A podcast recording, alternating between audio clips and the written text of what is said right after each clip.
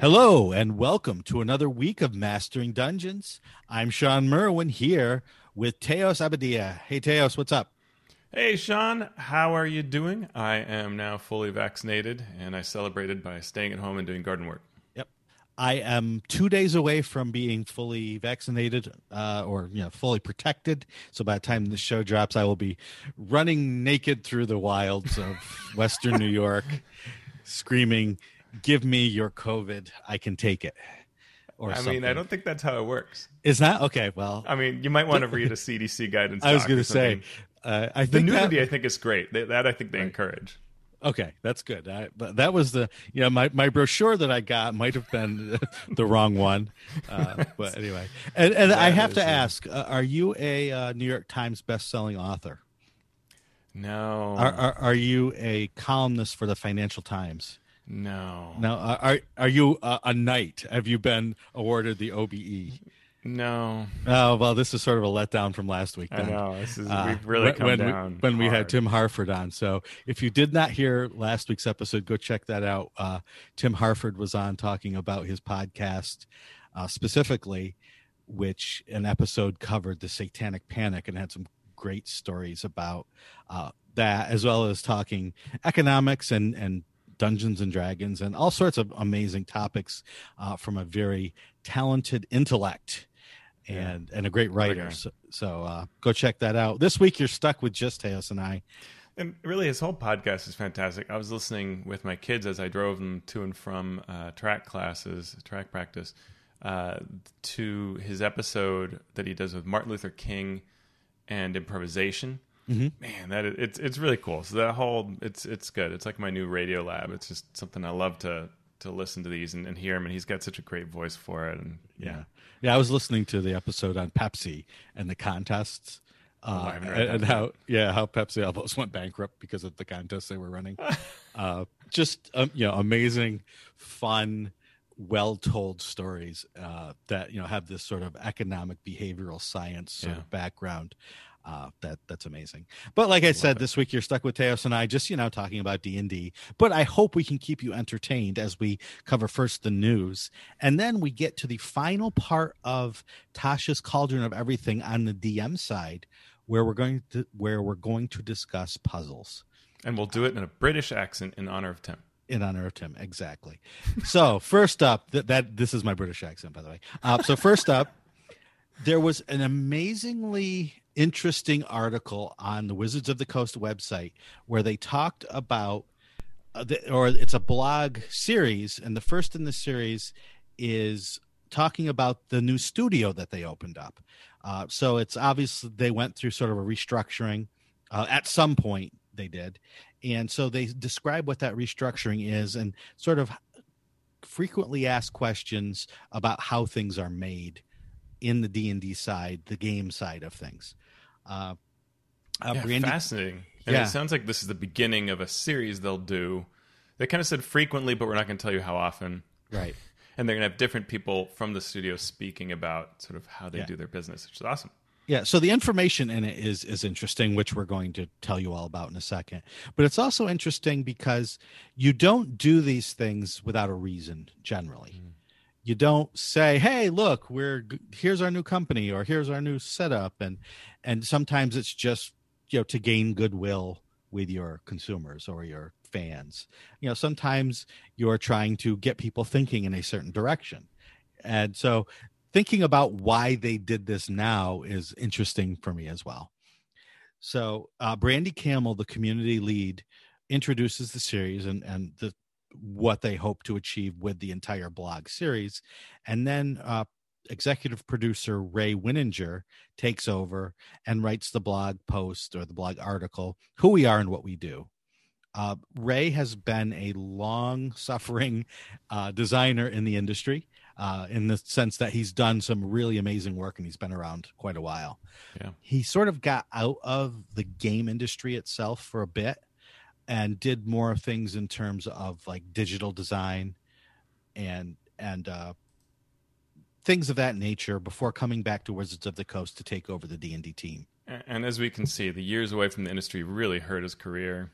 Yes. So never leave the industry. Keep writing for two cents a word. That's the secret to success. Yeah, that's I'm the way it being seems. sarcastic. I apologize to everybody. yeah, T- Teos is in full sarcasm mode. Uh, I mean, it's unfortunate that in almost every industry, the secret to advancement is leave for a bit. But but well, I I have friends who are not anti D and D, but they're like you know D and D is just one of an amazing array of role playing games that you should be playing, and several of them have played non D and D games that Ray wrote, you know, back in the day, like back in the '90s and 2000s, and just absolutely love it. So when I told them that he had taken over as the lead for basically the D and D team, they were like, "Wow, oh wow, you know, maybe we'll have to check D and D out again." Uh, so he Wow. has he has cred in the sort of indie RPG world as well. I I have recently reread his old uh, Dungeoncraft articles, Mhm. and I have to say, man, that is a series that stands the test of time. You could almost write it word for word today, and it wouldn't feel dated. I mean, it's really surprisingly good, and, and which is to say, it was ahead of its time. The type of thinking he was applying back then. So Right. yeah, I Yeah. I can see that. So he he is a great game design mind, and he is now leading the D and D team.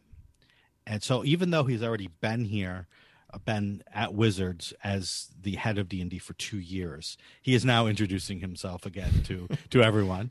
And so then he goes into what the studio does. So what what his his game design D and D game design studio does, and as the name pretty much describes it, it handles the actual role playing game products. Yeah, can I just back up one second to, to say that what is Sure. a studio? Because a studio is a sort of type of business approach, and it comes from the idea of being sort of like a almost like a tech incubator. And it- and in big companies, it's the concept that instead of having like a, a small department that works with all the rest of the departments in the building or buildings, it's the idea that you try to act as if you were a little mini thing all by yourself and you have all the things that you need to work on. So you're very insular, as if you were like a tech startup kind of incubator approach, rather than being uh, sort of spider spider web out into all the rest of the company. Right. So the, the four departments that are in the studio sort of exemplify that, which is game design, which is responsible for developing the game mechanics and the stories. Then there's the art uh, department within the the studio, which does the look and feel. Right. It does the visual concepts, directs freelancers, uh, comes up with graphic design innovations, and so on. Uh, then there's the production department. They manage the schedules, interface with the manufacturing folks uh, and then handle like administrative matters. And then the product management team interfaces with sales, with marketing, with research. So rather than having a separate production team outside of D&D, they have brought people into D&D to act as production. So they still interface with others, but the members themselves are within the studio.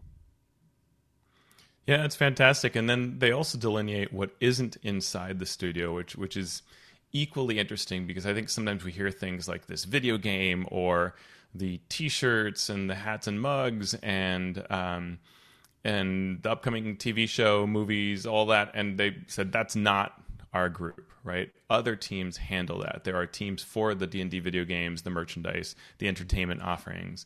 And so while Perkins or Crawford might be brought in to assist the teams that are doing that, they don't actually know all of it. They might not be up on the latest copy of the script of the movie or the upcoming TV show or whatever, or even what's on the Twitch schedule. Um, and so he specifically says like they can't answer questions on those things, right? Yeah. Or, or won't because it's not their area. Exactly. And also they the studio will collaborate with sales, with marketing, PR, community management and so on. Those are separate areas where the studio will interface with them to answer questions but not take on those roles. Yeah. And so one of the bi- major things that the studio will have to do is decide what to produce. uh, which is interesting because in most businesses I've been involved in, whether it's academics or you know um, sort of the nonprofit side of things, public sector, private sector, there's sales and marketing and, and PR generally have a large say in what you Yeah. do. Uh, so I, I'm wondering if this, how long this lasts, uh, because yeah, just just as a as a business, uh, someone who is interested in how businesses run, Sure. seeing that, uh, a red flag went up for me. Like, oh, we'll see how long that you're deciding what to produce before sales and marketing uh, are telling you what well, to produce. And also, there's a difference between intent and what you're actually doing. And so mm-hmm. sometimes mm-hmm. there are these rules that are on paper that say, hey, you know, our studio does this, and then we collaborate with you. Mm-hmm and and in theory because you're supposed to do that you you wouldn't have like say last minute changes to a product based on some red flag that comes up in some other team right uh, unless it really really merited but it wouldn't be a whim right and mm-hmm. and and therefore you're allowed to focus and get your job done but what often happens at companies and i visit a lot of really big companies mm-hmm. uh, is that while that's what's on paper still somehow you know sam at marketing can throw project sideways and everybody just has to deal because that's the way it happens there. And I think we see enough from Wizards to suspect that there's a little more on paper than there is in practice, right? And and so maybe it won't change drastically because there's still that engine of under you know yeah. underplaying the rule the written rules which there shouldn't be, right? Uh, yeah. if, if the studio model is to shine. So we'll so, see yeah. how that shapes up too. Yeah. So good luck with that. We hope it works out for you. we do. Uh, so, but when they do decide what to produce, uh, Ray set out a sort of a guide for how it works. Once per quarter, the studio leadership will review pitches by the employees. And then those with merit are assigned to be developed further and then there's an approval process that will get it onto the schedule with a product lead who will own the vision and own the schedule uh, designing some of it themselves and then de- deciding who else gets to design on it and he also noted that they develop almost twice as many products as they end up publishing which will allow the best to go to market. Now this is this is interesting for me because I, I i totally get the concept of getting something to a certain point and then it's almost like a, a launch right? A rocket launch. Yeah. do, we, do we have thumbs up or thumbs down right? right. Go or no go. And it's it's interesting to see that maybe wizards is large enough now where they can afford to do that where they can afford to get products far enough along to figure out okay this is what we're going to publish this is what we're not going to publish because unless you have a lot of overhead uh, to not waste money, but to spend the money to get those prototypes and to get that far enough along to to make that decision is a luxury.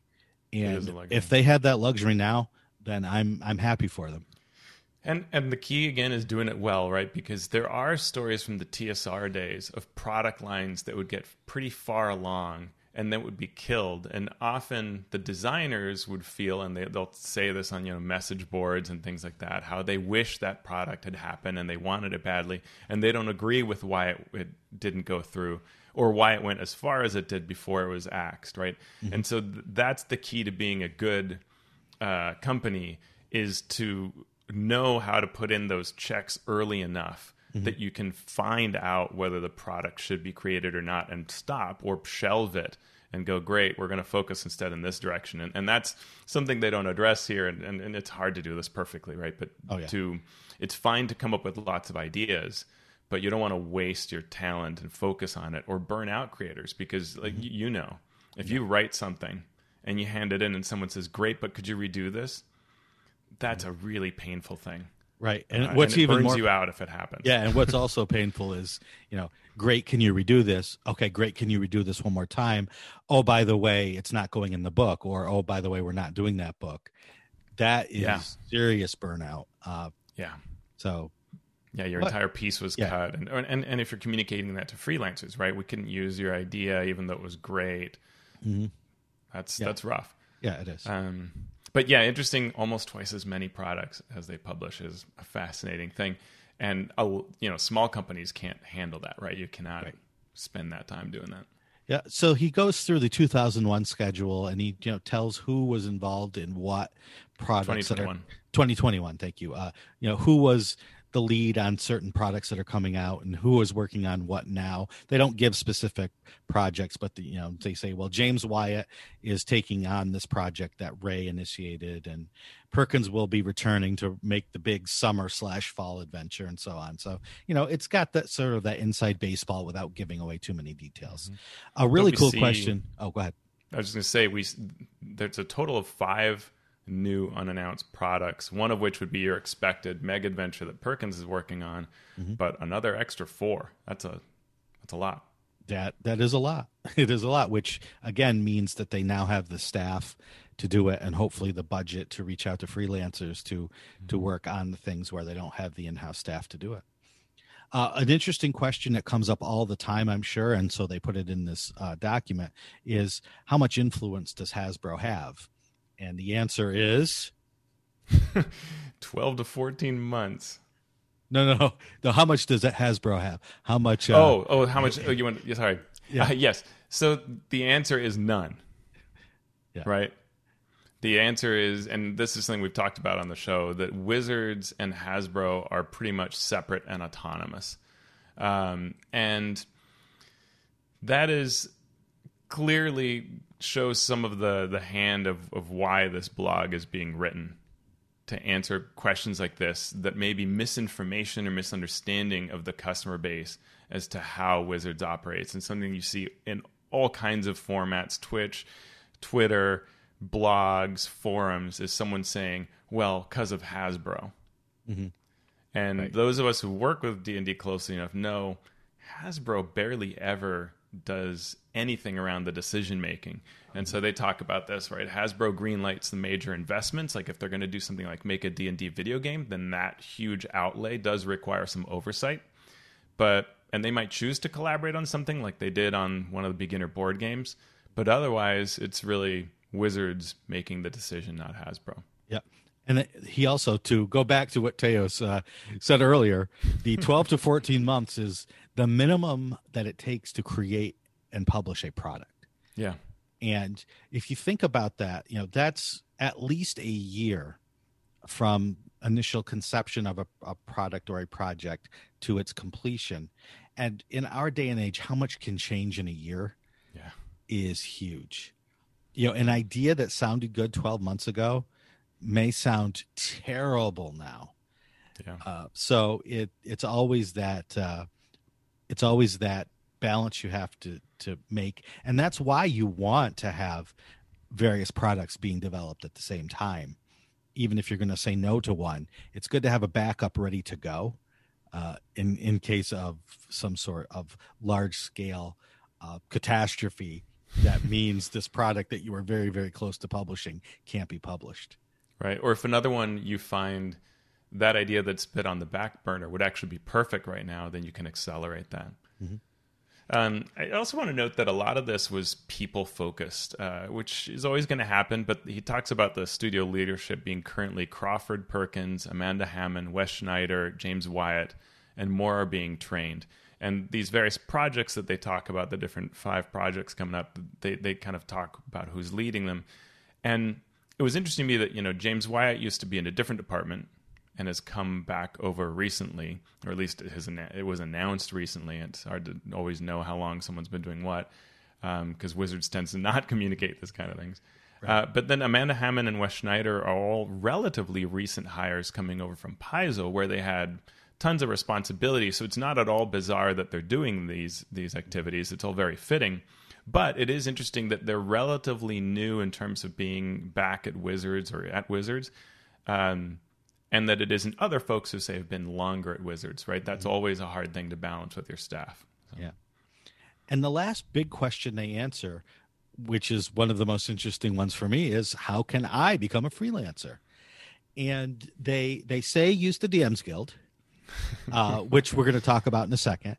And then they linked to two uh, other pieces of media, and it's interesting. They they linked to an old uh, interview. It's four years old now Yeah. with James Haeck talking about you know how he became a designer, uh, freelance designer on some Wizards books, and then they put up a YouTube video that had uh, Lysa Penrose and Celeste Conowitch and I think Armin Justice, Armand, yeah, Justice Armand, Yeah. and uh, uh, Lisa one. Penrose. what it, it was uh, oh Celeste and uh hang on it, it'll come to me it's uh she she runs the the writing d&d design workshop uh oh uh, Ashley. ashley thank you uh so none of the people who they linked the advice to are actually Wizards of the Coast employees, which I found interesting.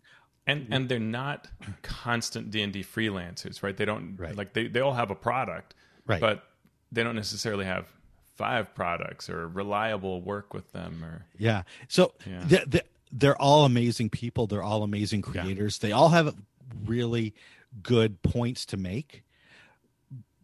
It's just odd for me that no one from Wizards of the Coast actually said, "Hey, you know, this would be a," or they didn't link to any panels that had Wizards of the Coast employees at the moment, uh, which which I thought was, I don't know what it what that says. I don't know if it's telling, uh, that that that's the case, but it was of note. Let's put it Well, that way. it is telling to me because they they have been saying for a long time that the key to working with wizards is the DM's guild, and it doesn't hold up. Right. Uh, that's not to say it doesn't happen, but I mean, MT Black had been this prolific DM's guild creator, dominating the DM's guild, unbelievably so, and then finally got a writing assignment. Mm-hmm. But I mean, it took a long time for that to happen, and it couldn't have been a more obvious name. And how do you? I mean, I wouldn't say on anybody try to be MT Black, and even then, you had to do some serious waiting, and other people were getting in first. So it's clearly not the biggest way in, but they always act as if it is. And Yeah. Candlekeep Mysteries, I mean, you know, Perkins revealed pretty clearly he did it through Twitter and word of mouth, right? Yeah. Whichever names were mentioned the most. And I think the reality is that is how you get in is if it's not be it part of Hollywood scenes, it's word of mouth that's going to slowly build up over time. Right. And the DMs Guild is more about sharpening your skills and, and and you know you self learning and, and interacting with an you know customer base so that you know how to make good products but it's i don't believe that there really is someone at wizards sifting through the dms guild to find great talent Yeah, yeah, and I could you know, be maybe, wrong. Yeah, maybe It's the audience. Yeah, uh, maybe the audience is more of the the tool that that you can use. And how do you get an audience of game fans of of players now?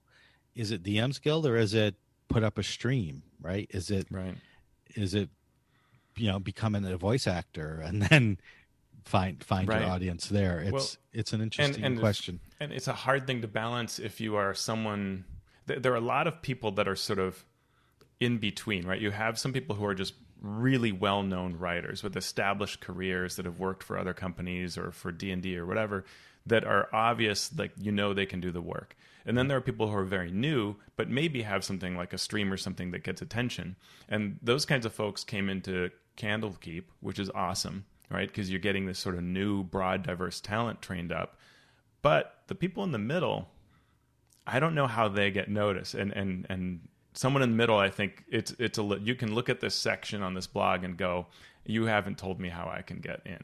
Right. Yeah. Yeah. And you know, it's a long shot anyway. So true. so so that's uh, something that they obviously don't say, but if we're going to live live in reality, that's Yeah. that's there. It's fascinating. But anyway, But uh, but then I wonder why why spend this space on this if it's Yeah. not really a thing? Why why why say it? Why it's yeah, it's really interesting. Yeah. So you can go to uh, the dndwizards.com uh, website, and it's one of the first things you see is the D&D Studio blog. Whew. So that was that was a lot of news right there, and we, we're just getting started. Yeah, but it's great. I'm I'm really glad that exists. Like that's a neat Yeah. move by Wizards, and I'm I'm looking forward to it. Yeah, and it'll be interesting what future blogs have to say. Uh, speaking of the D and D studio, Adam Lee is leaving the D and D team. Uh, Adam has been highly involved in all of the recent publications, and now he is leaving the D and D team to join the Wizards franchise team, where he will be developing D and D and Magic content for movies, media, and more. Uh, we learned that from a Twitter post from uh, Adam. Yeah, super interesting. Uh, I really like Adam's design. The parts of Adventures that I know that he has worked on, I have been some of my favorites. Um, so I'm I'm in some ways sad to see him move over, but uh, but this could also be a really neat place, and these kinds of positions really need people that understand how D&D works. So seeing somebody that has the knowledge that Adam Lee has be there is a real win for Wizards and hopefully then for us. Mm-hmm. And you know, as more of the movies, TV shows, and other media come out, it'll be interesting to see uh, his fingerprints on on those Yeah. product projects. Uh, wow. I mean, w- moving down to the third uh, news item, which is huge. When this came out, I was like, "Oh, I can't wait to talk about this." Yeah. So the new organized play storyline campaign is going to be Ravenloft Mist Hunters. Uh, so this will be like uh, Oracle of War, sort of a, an offshoot of the campaign. So it's a separate from the Forgotten Realms campaign. And it will be releasing July 9th during the virtual play weekend for July. Uh, it will take place in the domains of dread, where you'll traverse eerie lands as you unravel a mystery that has far reaching consequences, culminating in an epic confrontation with an implacable foe. And uh, one thing, just to go back, in none of the talk of the D&D studio did they mention organized play. yeah. Uh, yeah. So so this uh this for those of us who are you know have spent spent 20 years plus in organized play are not surprised by that. Uh, but I'm excited for this. So we have a new uh a new campaign coming and you want to carry us through this? Well, what's fascinating is, uh, you know, you and I, as students of organized play, we love to see how someone decided to design this. And this is a very different approach, which is awesome. I always love experimentation. So, Mist Hunters is going to focus on story, atmosphere, and immersive interaction, and less on combat. So, that's kind of cool Yeah. uh, and very fitting of Ravenloft. It's going to feature first through eighth level play. And here's the really interesting one no rules documents to read. It's going to use a story driven, guided character creation experience. What do you think of that, Shawn? Yeah, well, I hope this is more than just hype, right? I hope this no rules documents to read is something uh, that that they can carry through on, and it's hard to do, Yeah. very hard. especially with D and D players, especially with organized play D and D uh, players who are used to the organized play experience, which obviously requires some extra rules. Yeah, and we've seen some efforts like this, right? The original Red Box was like this. The fourth edition Red Box uh, sort of had this approach where you're, behind, you know, seeing go- kobolds or goblins attack a caravan, and you get to decide: do you want to hide and move around? Oh, well, now you're a rogue. Do you want to, you know, what is your approach? Oh, well, look, you have a spell, and then you give people their their character bits, and that's what they are. Um, so it'll be interesting to see what Yeah. what they do. but if if they can pull this off it's brilliant because what what is the hardest thing with d&d is teaching new players. Mm-hmm. The, the hardest thing with organized play is getting new players in with these extra rules on top of everything else. Yeah. what can you play? What can't you play? What do you have access to? What don't you have access to? If you can do, do that during a play experience mm-hmm. rather than hey new person read all the d&d rules and then also read this 30 page document. Yeah. that right there is a barrier to entry. So if mm-hmm. you can say during your first adventure even if you know nothing about d&d and know nothing about organized play by the end of this two four whatever hour experience you will not only have a character ready to play you will understand the rules of the campaign without any need for extra documentation and i'm i've got my hands together in prayer hoping that this is something that they're able to do because i would have loved to have tried this with oracle of war yeah. but it would have been just too much too quickly uh so so maybe maybe this is the time Maybe. I mean, I also, this is to me the kind of thing that would have been amazing to do across summer conventions in person, right? Where you know you have the thousands of people coming to say, How can I play?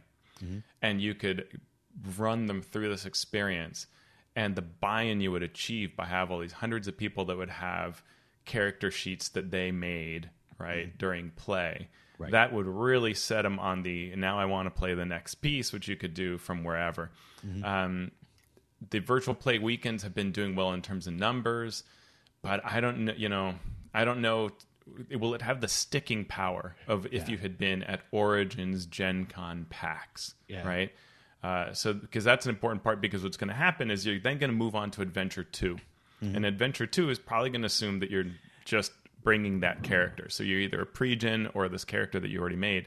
So now you're again and start that assumption of you know what this campaign's all about, but new people might come in at Adventure 2. So that's immediately ah, it's going to be fascinating to see how this works. Yep. And like Oracle of War, it's a sequential series of adventures with each building upon the last.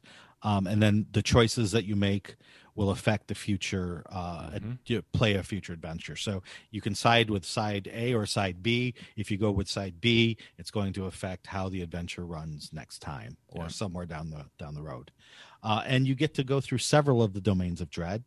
Uh, each adventure will focus on one subgenre of horror as a thematic anchor, and there was there's been articles up on uh, different types of horror.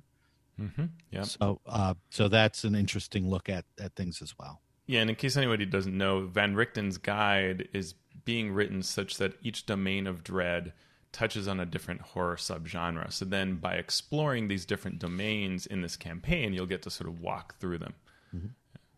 Yeah, and that's just uh, as a complete offshoot. That's something that we've been doing in Grim Hollow, being a dark fantasy campaign. We've been sort of looking at different aspects of horror and and sort of highlighting undead versus body horror versus you know Yeah. all all these different cosmic horror. So it's it's fun to see Wizards doing that now, uh, and not not that Great they still took it from us because they you know don't even know who we are, but uh, you know it's it's great to uh, to have to have see that to touch on as many different fandoms as possible.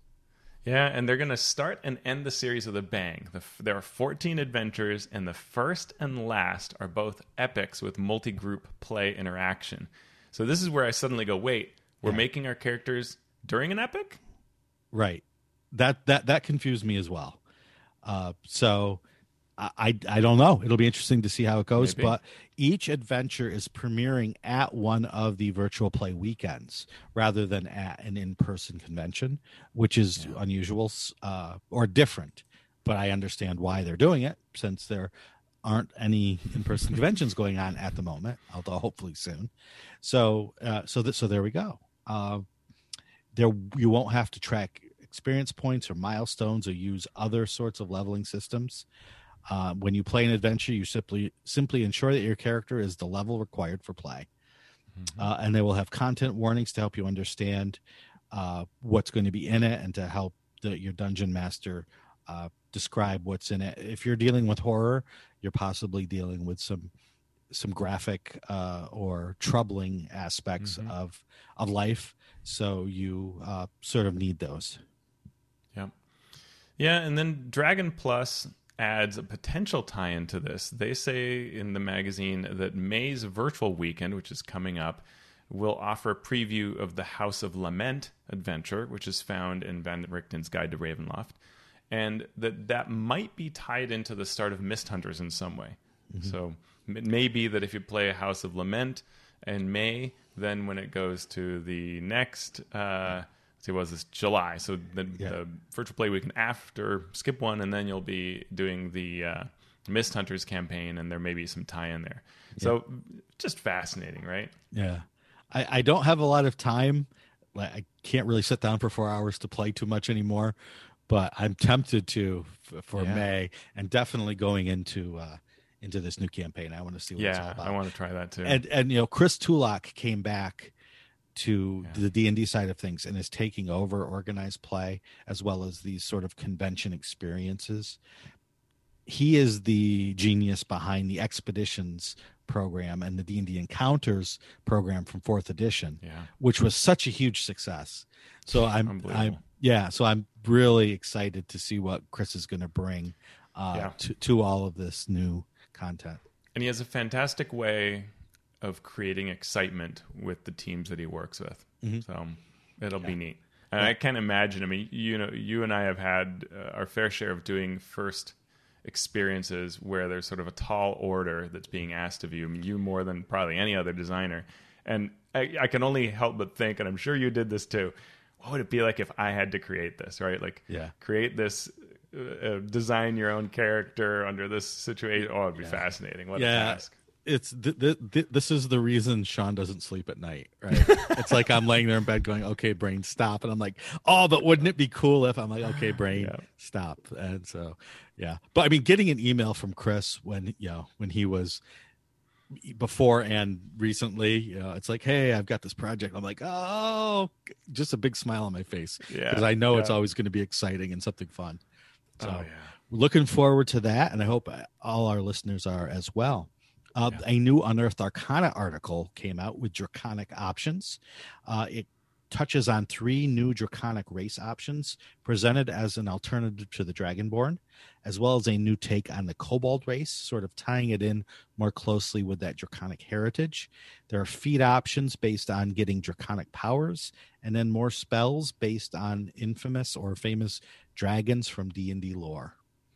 Did you want to comment on any of the content specifically? No, I, I, Mm-hmm. I, it's, it's, it's all fine. Like I don't, I don't see any anything broken. Mm-hmm. I don't see anything, you know, that's tremendously problematic. I just don't know that it's the kind of thing that excites me. Mm-hmm. Maybe because I don't have its context. Like Yeah, I'm fine with Dragonborn. I don't know why I need three types. right. Three types that are almost the same as the original, Right. V- or very close. Right. It's the old Dragonborn. You had a breath weapon. You used it as a bonus action, and then it recovered on a on a short rest. So it's basically a quote unquote encounter power.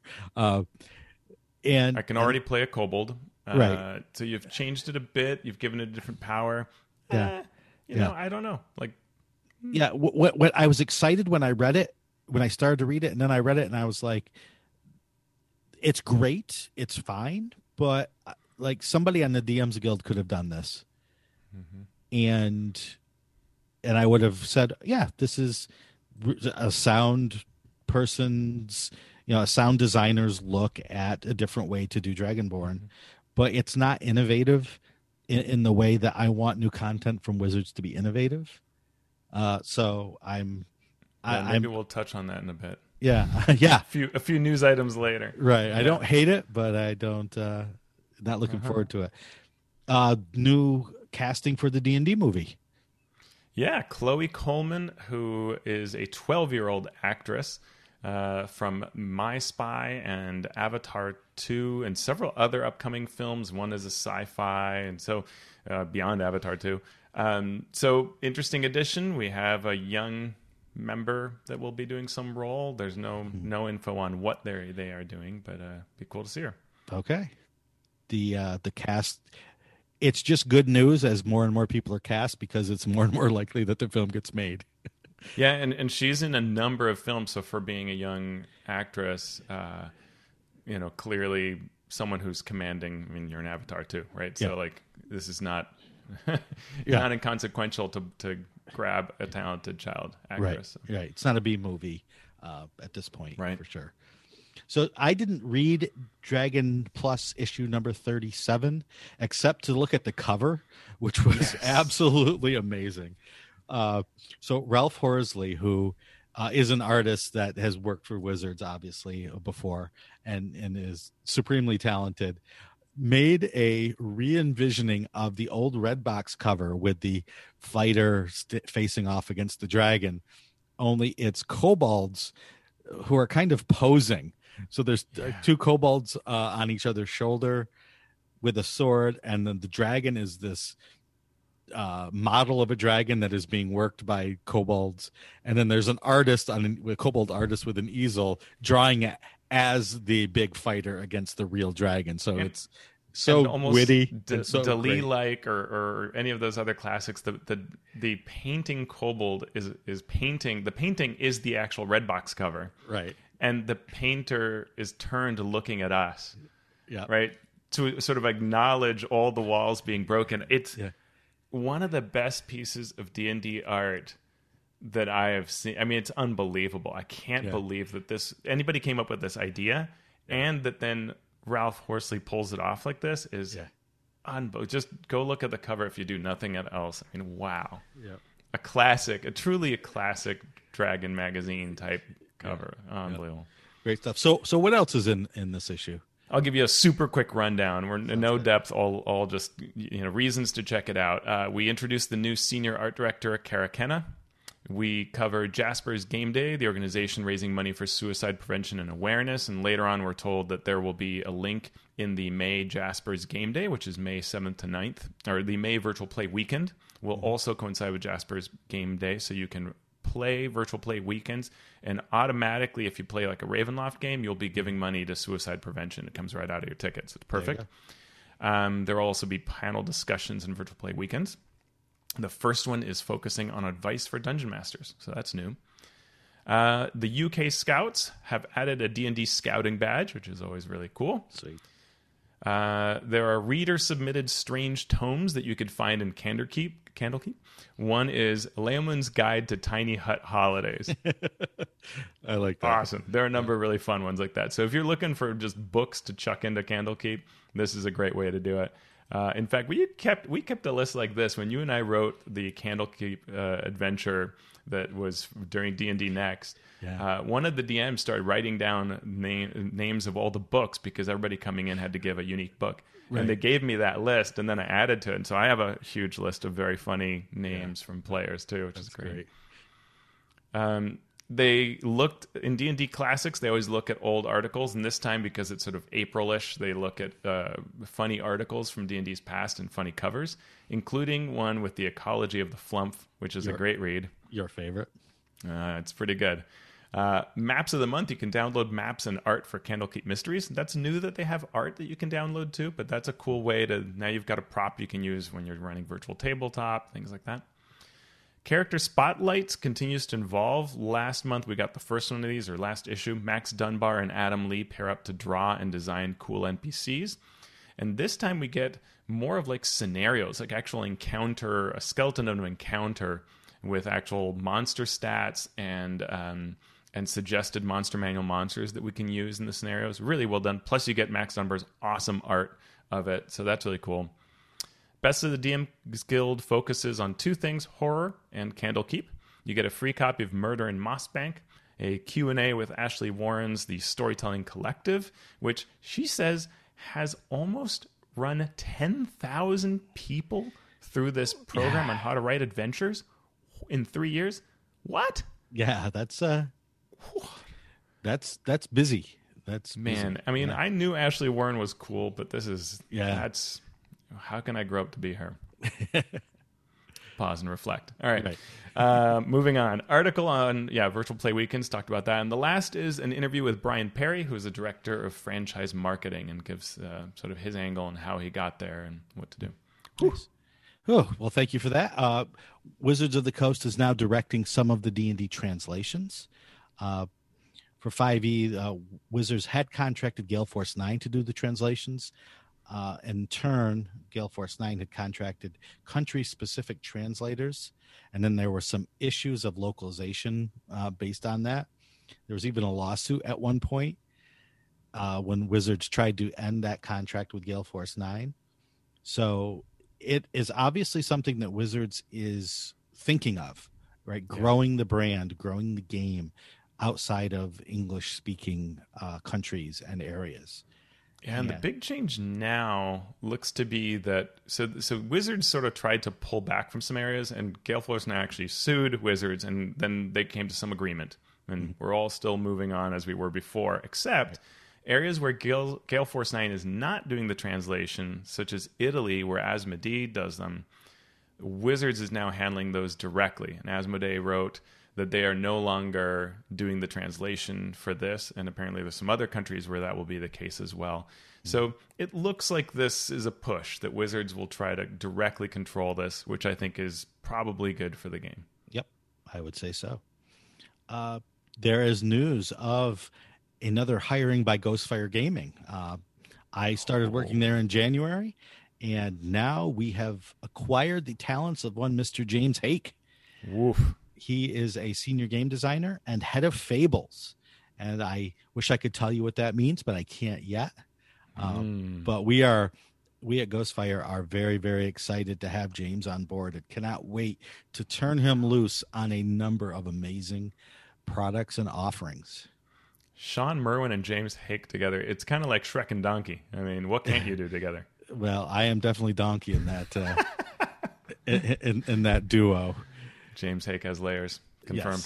Yes. uh, no, this is, I mean, what a great hire. Like, if you're looking at being an organization that wants to bring in somebody awesome, I mean, Yep. wow.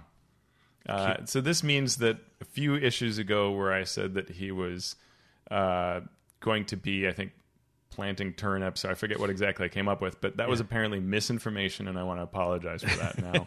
we we need to Um, uh, offer a retraction. The first retraction. the first Mastering Dungeons retraction goes to Teos. he James not not- actually becoming a farmer. Not a turnip farmer. He is the now uh he is the Fable Head of Fables. head that of Fables, cool. yeah. Hmm. And more James news, but this is James Introcaso. Uh, MCDM has released the Illrigger class, a completely new class, empowered by a major pact with a devil. Mm. So you took a look at this uh, in Yeah, depth. I sure did, and and this is going to tie into a little bit, you know, that draconic ancestry type approach of wizards sort of not doing anything sort of surprising, because this is the opposite. This is really quite innovative. Uh, it's not to say that it isn't without any prince, uh, uh, any um, what's the word I'm trying to get. Uh, without any basis in, in past design, but it's it's how they combine it is very refreshing. So the idea is devils came together to create an unusual organization of elite shock troops and gave them the independence to go out and handle issues and resolve threats as they see fit. And you are one of these Illriggers. The core class is around this concept of the pact with a major devil, but and, and you get some features around that manipulating an audience, manipulating life force between beings, conjuring a mystic seal you place on creatures for an effect. Uh, you also have this thing called Invoke Authority, which lets you invoke the powers of hell once per day. And the extra, extra effect is then determined by your subclass. And the subclass now colors what kind of Illrigger you are. Are you more paladinish? Uh, are you more roguish? Are you more wizardish? It's really cool, and it doesn't do any of what we see in Tasha's that's sort of full of like, let's give you lots of reactions and bonus actions and temporary hit points and all these things that you're just kind of like, woof, that's a lot of baggage. Um, here, it it they're sort of different styles of effects, and, and my understanding is it, it's Matt Colville that did the design of this. Uh, like uh, you know, most of this is really him, and it has, I would say, a pretty refreshing take on how to create these various subclasses. It does not feel like it's another Tasha's or uh, Xanathar's or anything like that. This this feels fairly fresh. Again, not without precedent, but but it's Right. it's a different way of putting things together. So we have these three types. The painkillers follow Dispater and are lead from the front warriors. Shadow Masters follow Moloch and use stealth and assassination. And the Architects of Ruin, great name, follow Asmodeus and use secret lore and spells, particularly illusions. So as an example, you know, you have this core invoke authority power. And if you're an architect of ruin, your version is Spellbreaker. You call on Asmodeus uh, on his authority to protect you from enemy magic. Anytime you're targeted by a magic missile spell, a line spell, or a spell that requires a range attack roll, you roll a d6. On a 1 to 5, you're unaffected. On a 6, not only are you unaffected, but it is reflected back at the caster as though it originated from you. Super cool, neat, different. Yep. Um, you get some spells and NPCs. And one of the interesting things is you get an opening piece of fiction, very Matt Colville style approach, Right. uh, all full of these total tough team of groups that are taking on a big threat. And it leaves you with the feeling, it's based on uh, the chain uh, uh, live stream that he runs, but it gives you each of those characters in the fiction are clearly a new class. So Right. it's sort of like, oh, are we going to see all of these? Probably. Yeah. Uh, but also the threat involves time travel and planes and stuff, and and you're also like, I kind of want to know more about that as well. So it's a big tease to all of what MCDM might be offering down the road. Yeah. So it's it's interesting to to look at, especially in in that uh, through that lens of well, this obviously is there's more coming, uh, and Yeah. what could that be, and how do you, you know, if we look at new design through fun, flavorful, and balanced, right? The fun and Yeah. the flavor are are just dripping off of of this Yes. based on that Super. uh, Yeah, I historical. mean- I want to play this next. Like, it, I read this and I was like, great. And now I want to make an Illrigger. Like, Yep. you know, what's my next class? If the DM allows it, it'll be an Illrigger. Like, just, Yep. and I'm not sure which one, but they're all really cool. Play one of each. All right, and last but not least for our news, there is a new D and D Adventures League release uh, from the Plague of Ancients campaign. This is DDAL 10-07 Into Darkness by Oliver Darkshire. Times have been especially hard on the Goliaths of Wyrmdoom Crag, and losing the few hunters they have left to Neogi slavers will certainly spell their doom. You must delve into the ruins of an ancient city buried beneath the spine of the world. What secrets lay in the deep dark? Do they promise salvation or doom? Part 7 of the Plague of Ancients series of adventures. For our adventure for APL 8. Cool. So you can pick that up on the DM's Guild. And the Neogi are from Spelljammer, so therefore Spelljammer. Spelljammer confirmed. Absolutely. Whew. So that was a lot of news to cover. Uh, so because of that, as we said, we are going to only focus on the DM, the Dungeon Master Tools uh, part of Tasha's Cauldron of Everything this week, where we will finish up talking about puzzles. So what this section does is it begins by, you know, giving you the the soft sell on puzzles uh, talks about devious traps and multifaceted mysteries being a staple of fantasy adventures, which is true, uh, but they're not the easiest challenge for a DM to present on the fly. Also, very true. So, what they want to do is give you a lot of information on puzzles and then give you some sample puzzles. Uh, so, they go through. The one thing that they failed to mention we are going to do this service by mentioning it for you now, DMs or game designers, is that some people love puzzles. Some people hate puzzles with an irrational disgust. I have been at more than one table where the adventure had a puzzle, and when I presented the puzzle, one or more players got up and left and did not come Yeah. back. That's the reaction that some people will have. So, so I'm talking about people that have paid like fifteen dollars for a four-hour game, and would have rather left and forfeited that money than than Yeah. do a puzzle, and not Yeah. not even a big puzzle, right? A, a regular old puzzle. So you need to be aware of that before you engage in any bepuzzlement in your adventures.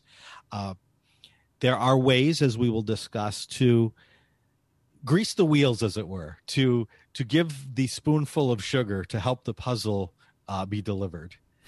and and so always keep that in mind. If you have a Venn diagram of people who love D and D and people who love puzzles, I think when the game first came out, it was probably very similar. They were very close. I think Mhm. as time has passed, that circle of Venn diagram has gotten a little further and further away. Uh, so always be aware of that. Even if you love puzzles, uh, you may not be in the overwhelming majority of D and D players. Yeah, and I, and I think that because they don't address this, they also don't address what to do to mm-hmm. make them work for more players and how to handle those situations, or even you know because they talk about how they want the whole group to be involved. They don't really tell you then how to enable that. And mm-hmm. this is just a quick thing that when I I recall a puzzle in an adventure once where there was this handout, and the handout hits the table, and my friend Ralph says the answer mm-hmm. And I, I'm, we're all we all look at him like, wait, what? That you solved it? Yep. And what it was, it was lines from a poem, and the first letter of every line read downwards was the mm-hmm. answer. Right. And he just saw that instantly, and then blurted it out loud, and we were all done. That was the end of our puzzle experience, right? And I think it was probably 15 years later that a puzzle hit the table and I saw that it was the same thing because I now due to Ralph I must always check for this, and and I didn't say it out loud. Right. and that's a thing that you have to establish with your players, right? Is how to make it fun for everybody, and you may have to have some talks around the puzzles when they hit the table. Like, all right, you know, Yeah. if you see it, think about how you can help everybody else, or how do you get everybody involved, right? Yeah, I had a similar experience running an old uh, Living Greyhawk adventure where the eight intelligence, eight wisdom barbarian. We put the puzzle down and it was a sequence of numbers and you were supposed to correspond the numbers to something else and then figure out what number comes next. But it was also if you could figure out the sequence you could just so i read the numbers out loud and the guy playing the the barbarian, just said seven. And everyone just turned and looked because it was a huge you know huge thing of numbers. I was like yeah it's seven he was like, "Yeah, I that was just the number that came to mind." I'm like, "Okay," because it was sort of like a Rain Man kind of experience, right? That's Where just, awesome. You just it just the number popped into his head, and so you you have those sorts of situations, and you have to figure out how to handle those. Yeah. But what they do present uh, first is a why use puzzles section, and the, the you know the the immediate answer to that is because some people like puzzles.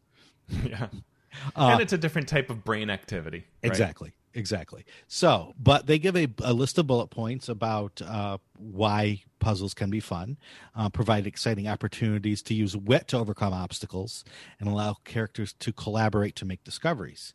Um, mm-hmm. You can encourage the party to discover information through teamwork. Absolutely. Um, you can provide an opportunity for characters to use their skills in uncommon ways. Mm-hmm. Yes, true. Uh, you can make a setting feel more whimsical, mysterious, or otherworldly. Sure.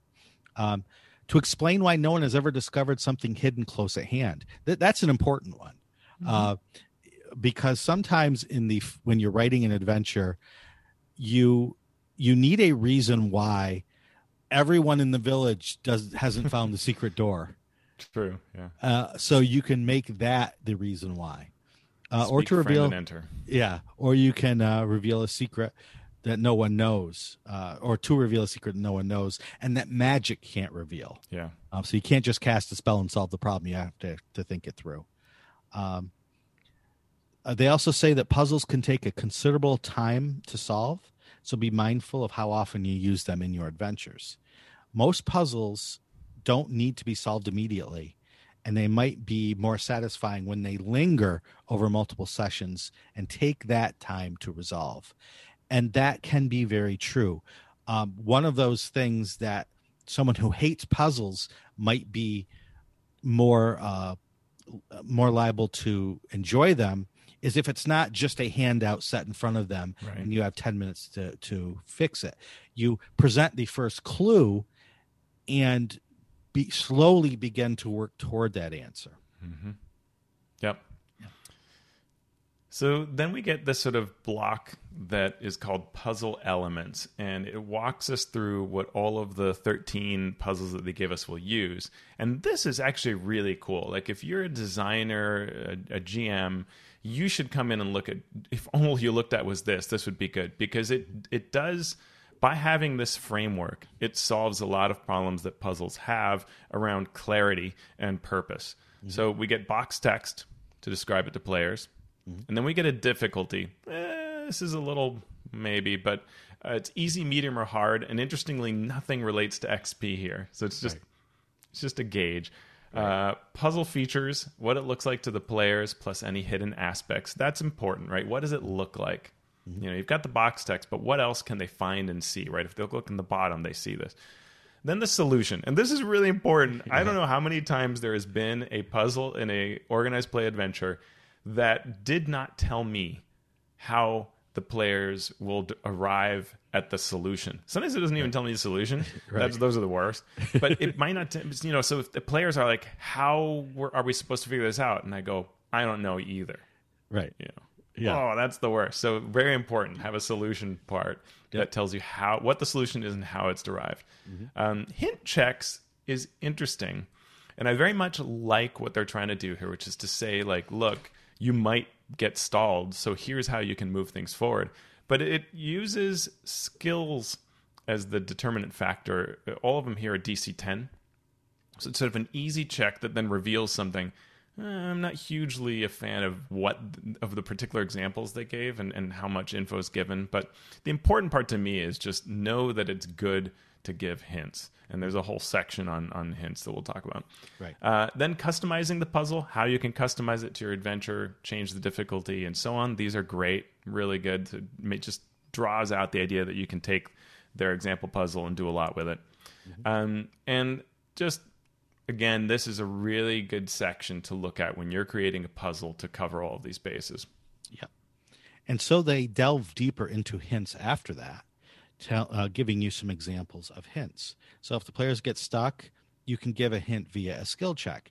And this gets to a question that a lot of people have, or one of the reasons why some people say they don't like puzzles is because it relies only on the player's knowledge and intelligence and reasoning skills rather than the characters.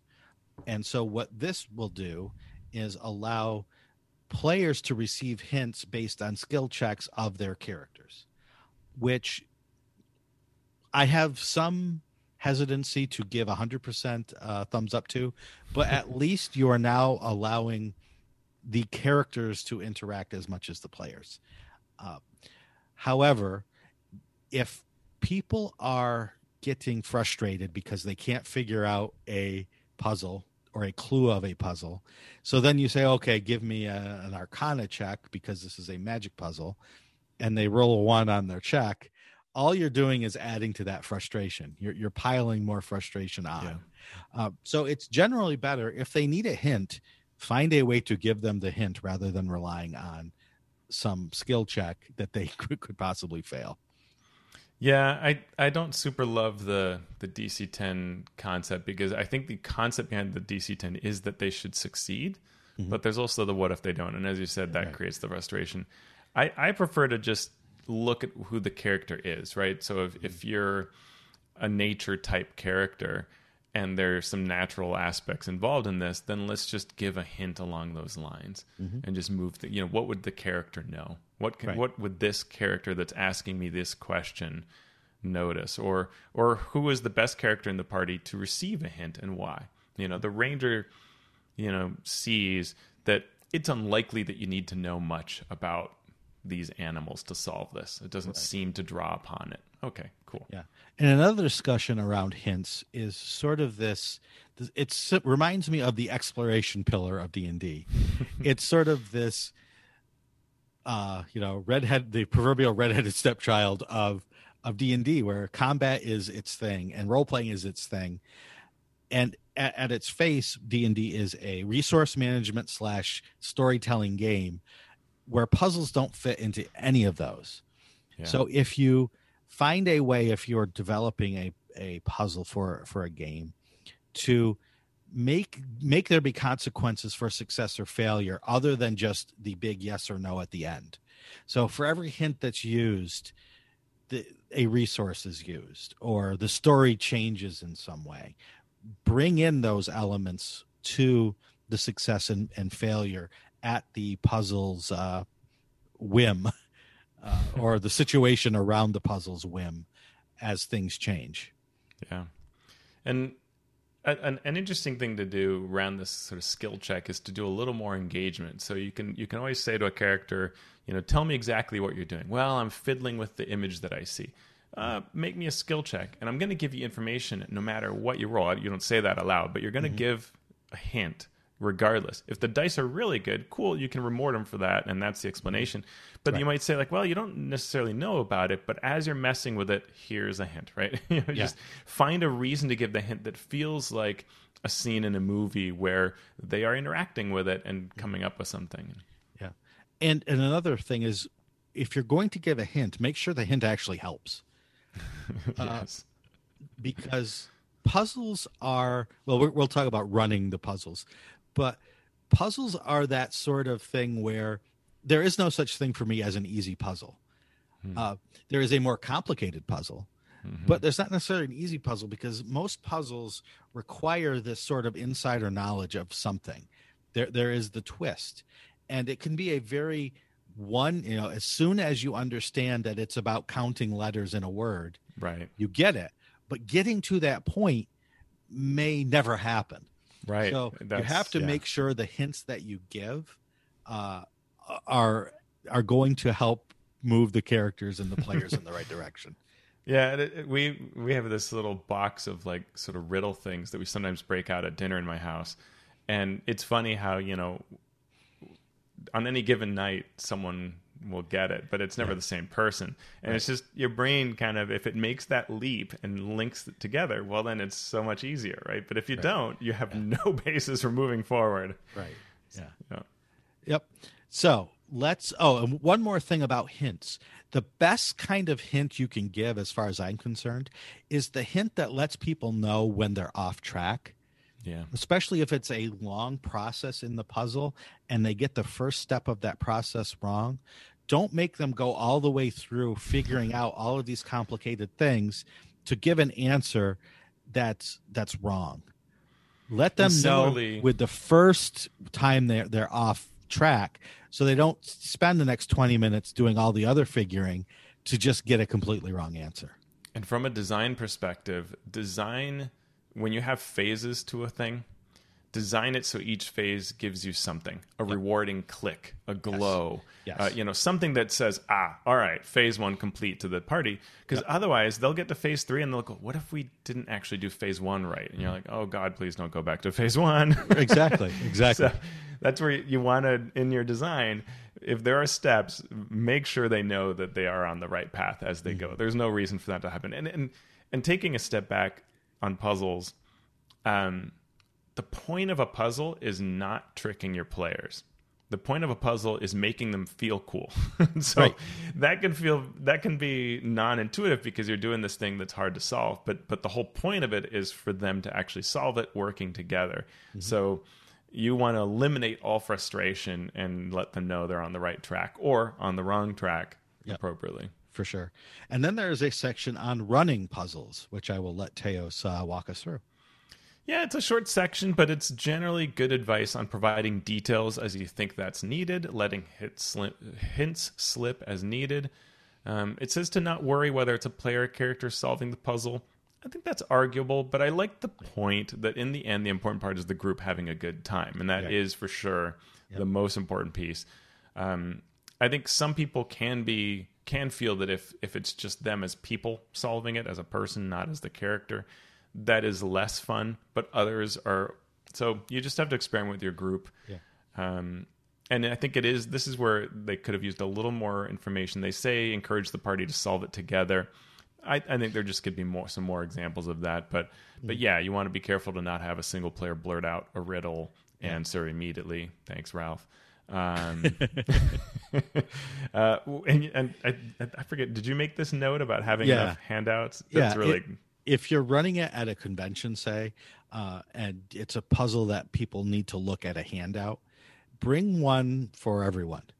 Because what will happen sometimes if it's a puzzle, you throw the piece of paper on the table, and the most overly enthusiastic player will grab it, pull it Yeah. right up to their face, and start going through it with and not letting everyone get get a chance to see. So even at you- home, yeah, even at home, I think that's an important thing to make sure that it's not the kind of thing that two people can see it on the table surface and the others can't. Right? Like, Right. Yep. So the, you know those are just a, a few bits of advice.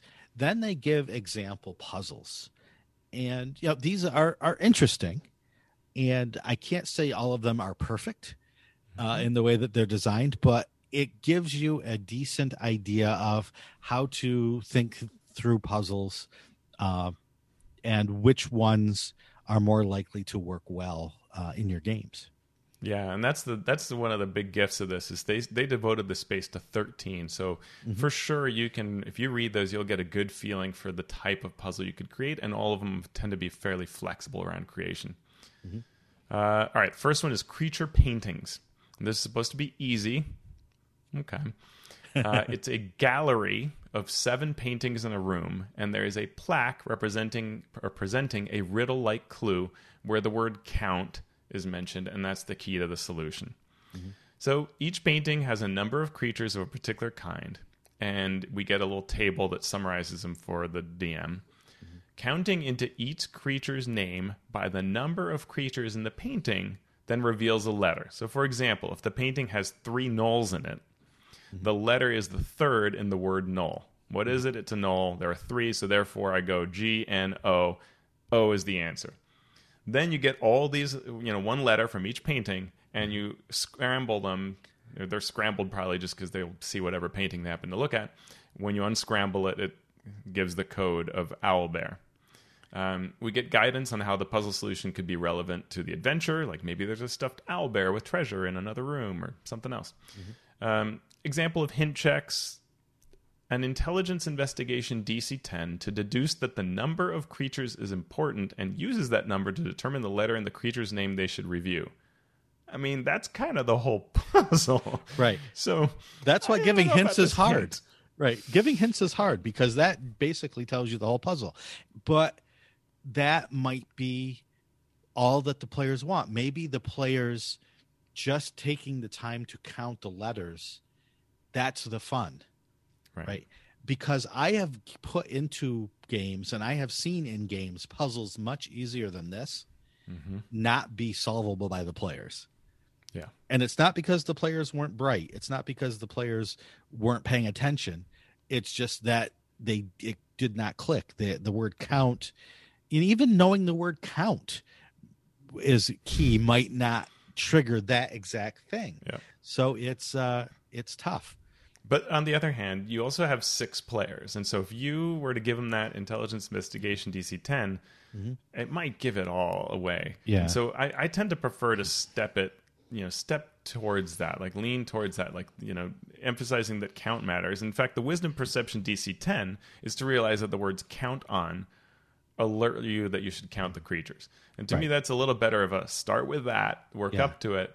Right. Uh, you know, give more as you need. Yeah. Um, so my main advice here is read over your hints and adjust as needed on the fly. These are not, you know, a Bible or a, an order of operations thing that you must do. Just go with it as it makes sense, and again, weave it into what people are doing. Tell me what your, you know, fighter is doing. Okay, mm-hmm. well, when you do that, right. Um, they give you customization options, so you can change the creatures to be objects, right? The number of objects in a painting, or it could be decorated on pedestals or whatever. Uh, they could be members of professions, anything logically that's in a group that you might say, okay, there's a number of these in each of these instances. Mm-hmm. Uh, and then you have this letter counting aspect to create the solution. Yeah. So. Did you want to talk about any of the other ones before going on to our closing thoughts and tips? Let me just let okay. me do skeleton keys because I think this is a neat one that you can use. I, I, like the. This is to me an example of truly what I think is fairly simple. Okay. So it's a sinister box, iron lock into each of its four sides. So four locks on four sides. Each lock has a sculpted image above the place where you'd put the key: bat, snake, spider, wolf. There are four iron keys hanging on a nearby wall. The box text actually highlights that you have different numbers of teeth on the iron keys, but there's hmm. also a handout, and I probably just use the handout if I need to right. push further. Yeah. But the whole point is that the number of teeth on each key matches the number of letters in the image bat, snake, spider, wolf. If you put the wrong key in a lock, you summon, say, D4 giant bats or whatever, depending on which side you put it into. If you put in the right one, you know, it unlocks. When you do a four, the whole thing opens. Um, and I think this is a kind of neat idea that you can very easily customize this type of thing mm-hmm. uh, to be, uh, you know, it could be a door, it could be, you know, it doesn't have to be a box, it can be different kinds of images, but something that mm-hmm. gives you, you know, you're counting the numbers and that's it, what it is. Mm-hmm. I'm going to talk about the final one, and then I'm going to come back and ask you a question. The one I want to talk okay. about was Eye of the Beholder, mm-hmm. which uh, it, you're going through a maze, and a goblin will help you pick the right direction he asks you a uh, he asks you a riddle, and in this case, each of the riddles, it, the the whole uh, bunch of riddles is about uh, idioms or phrases that use the word "I," mm-hmm. and so based on the answer, you get a word and then based on the first letter of the word that you get you know whether you should go north south east or west which is cool. I have I literally have done this puzzle before in, in my adventure. I, I, an adventure I wrote, I know that I used I and then used riddles and used a word. So uh, I don't know if if someone who wrote this read that or if it's they came up with it on their own. It's possible. Uh, the issue though is different languages. Right? Is an eye of a needle is an English expression. I mm-hmm. wonder what it is in French and German and Spanish and and Chinese and and the same thing goes back to the skeleton key one, right? What's uh what's this what's spider in Spanish? Araña. How many how many letters? So five. Okay. So right there we're off. Yeah. Uh, so now if you're if you're DMing in a different language, you have to change the number of locks or, ch- or change the number of uh, tines on the key or change the animals that yeah. are there to to match up, which is not terribly difficult to do, but it still takes a so all of these sort of wordplay, counting the letters things is fine if you're if you're running and playing in English and writing in English, but as soon as you step out of that, all of these puzzles become problematic for the DM. Yeah. So I had two quick thoughts on this. One is I ran a table in Spanish of the sort of second or the other first uh, Icewind Dale Adventure for Organized Play for right. AL, okay. and it has a puzzle that's a fun puzzle, um, somewhat complex. And I had all these you know tools like online stuff and whatever but since i was running in spanish it was sort of like this it's like i would have had to have redesigned the puzzle right i couldn't just tell them it in spanish yeah so i said hey here's the deal um, if anybody you know most of the players were bilingual so i said mm. if you want to solve it here's a link in chat to take a look uh, otherwise i'm going to assume that we would do this because it is in english and you know right and so we're going to have our fun elsewhere. And they were yeah. all fine with it. And one of the players came back and said, "All right, the answer is blah." And I'm like, "Yep, yes, it is. Good job." Yeah. You know, right. but it had to be that. The other is these examples here um, are all based on idioms, as you pointed out. And one of the things that my kids stun me with constantly is they don't know these sayings and these idioms. Right. Uh, I think it's the internet age and things are different, but we're not passing these sayings on as we once did. Yeah.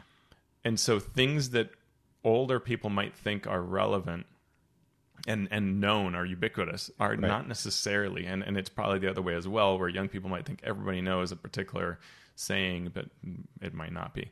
So it, you have to be careful with these, yeah. Yeah, because I mean, I read "Whose Eye Matters to a Witch's Brew," and I'm thinking Hag's Eye right? Mm-hmm. Because unless you know Shakespeare, yes. you're, you're not going to the Eye of Newt, right? Uh, right. The windows being the eyes to the soul, or, or eyes are the windows to the soul. Yeah, that that's that's not around much anymore. Uh, so it it's all you got to be careful with these things. And yeah. so let's let's talk about uh, cl- tips and closing thoughts. My biggest tip is if you create a puzzle for an adventure, whether it's published or you just use it with your home group, play test it. You don't need a D&D group to play test a puzzle like like these generally. You could just say, "Hey, if you, you know, how would you handle this?" coworkers or people at lunch or, you know, family. Let let people actually do it see how they engage with it intellectually and see what hints work best to first nudge them in the right direction and then just sort of present the answer yeah yeah um, i think that giving good clues when things are wrong is very important um, so you don't want it to f- you don't want people to feel dumb as they're doing puzzles and and you'd be surprised how simple and easy a puzzle can be and be rewarding. Uh, sometimes I'll put little puzzles in things mm-hmm. that are, you know, all, out of six people, someone is. It, it's a hundred percent chance someone's going to come up with this. It's just it's so simple, and every time it they treat it as if it was hard. Like they're all super excited, you know, yeah. and especially the player that said it and they're they're so happy and it, and it's so funny right. because it's not like it's hard right and there right. are six of you but it just shows you that that's really what we're here to do is to have fun not to feel frustrated mm-hmm. um, you, and if you think of a lot of puzzles that we do like say a crossword puzzle in that setting where we're you know burning time on a plane or a train it's okay for us to not solve them all mm-hmm. it's a, we're just spending time. But right. in d&d a crossword puzzle is kind of too hard right, right. yeah. It, it's a even a simple puzzle takes a uh, you know a significant amount of time mm-hmm. if you're running in a two hour or a four hour slot. Uh, so that's to- totally i don't think you can make a puzzle that's too easy. Yeah. Uh, yeah. and i I created it- one for a home campaign that was for Dark Sun that was based off the merchant calendar calendar and it had all this lore and things they had to look up. They did not have fun and they did not solve it. Right. Uh, they did they, they took the damage and worked through it, but Yeah. and it was just one of those things where I was like, wow, I overthought this. I Mm-hmm. what was I doing? You know, I didn't think of what they wanted. I thought about me being clever and it was not me being clever. Yeah. and as much as you can, have the puzzle make sense within the world that you are creating it in. Um, it's you know it's fun to do the word search or whatever, but un- unless it is actually something that's on the floor where they have to walk across it, uh, or you know having the riddle to open the door, have it make sense that it would be useful or make sense within the the world to have that riddle to open the door uh Yeah. you know have it move the story and the game forward rather than just being this thing that sets between the characters and the rest of the adventure Yeah. Yeah, it's hard to do that. Um, it's also hard to predict what type of puzzle a party will like. And I'm thinking of when we worked together to design, uh, along with Sean Molly, uh, a puzzle that would be part of the D&D Open for Tomb of Annihilation. And we had this idea of having the players do physical things like stack dice quickly, uh, use a Nerf crossbow to hit a target across the room. So they were actually physically doing things. And we were all thinking this might be a giant failure because we're pulling them out of character to kind of do these things. They might hate this. This could really go poorly. And we were just kind of like, oh, let's see what happens. And they loved it. they really enjoyed it because I think in part it gave them a real break from what they normally do.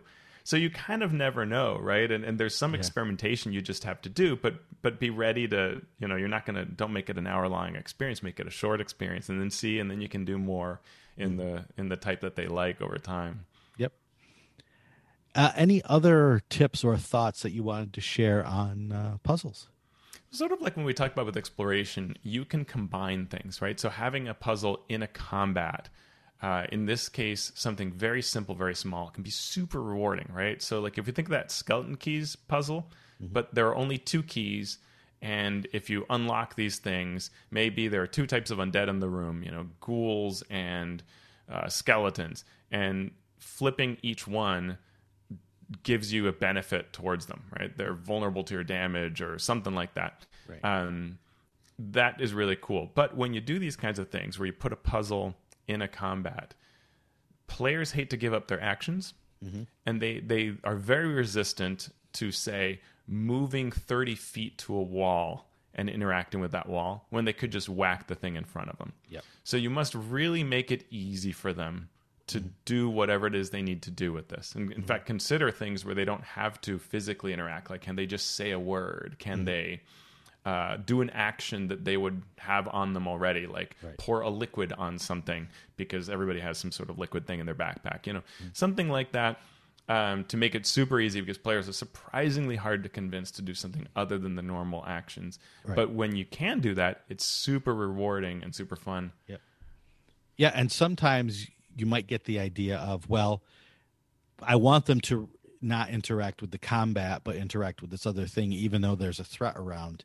So I'm just going to have everything be immune to their damage until they solve the puzzle, which works mechanically, but you will be surprised at what lengths players will go to, as Teo said, not to do the thing that's obvious if there is any sort of combat to be done. I mean, they will literally spend 10 rounds trying 10 different things to damage the monster, Yeah. even though they've tried fire and they've tried bludgeoning and they've tried this and they've tried that. And they've made the arcana check that says these things are going to be resistant or immune to damage until the altar is turned off.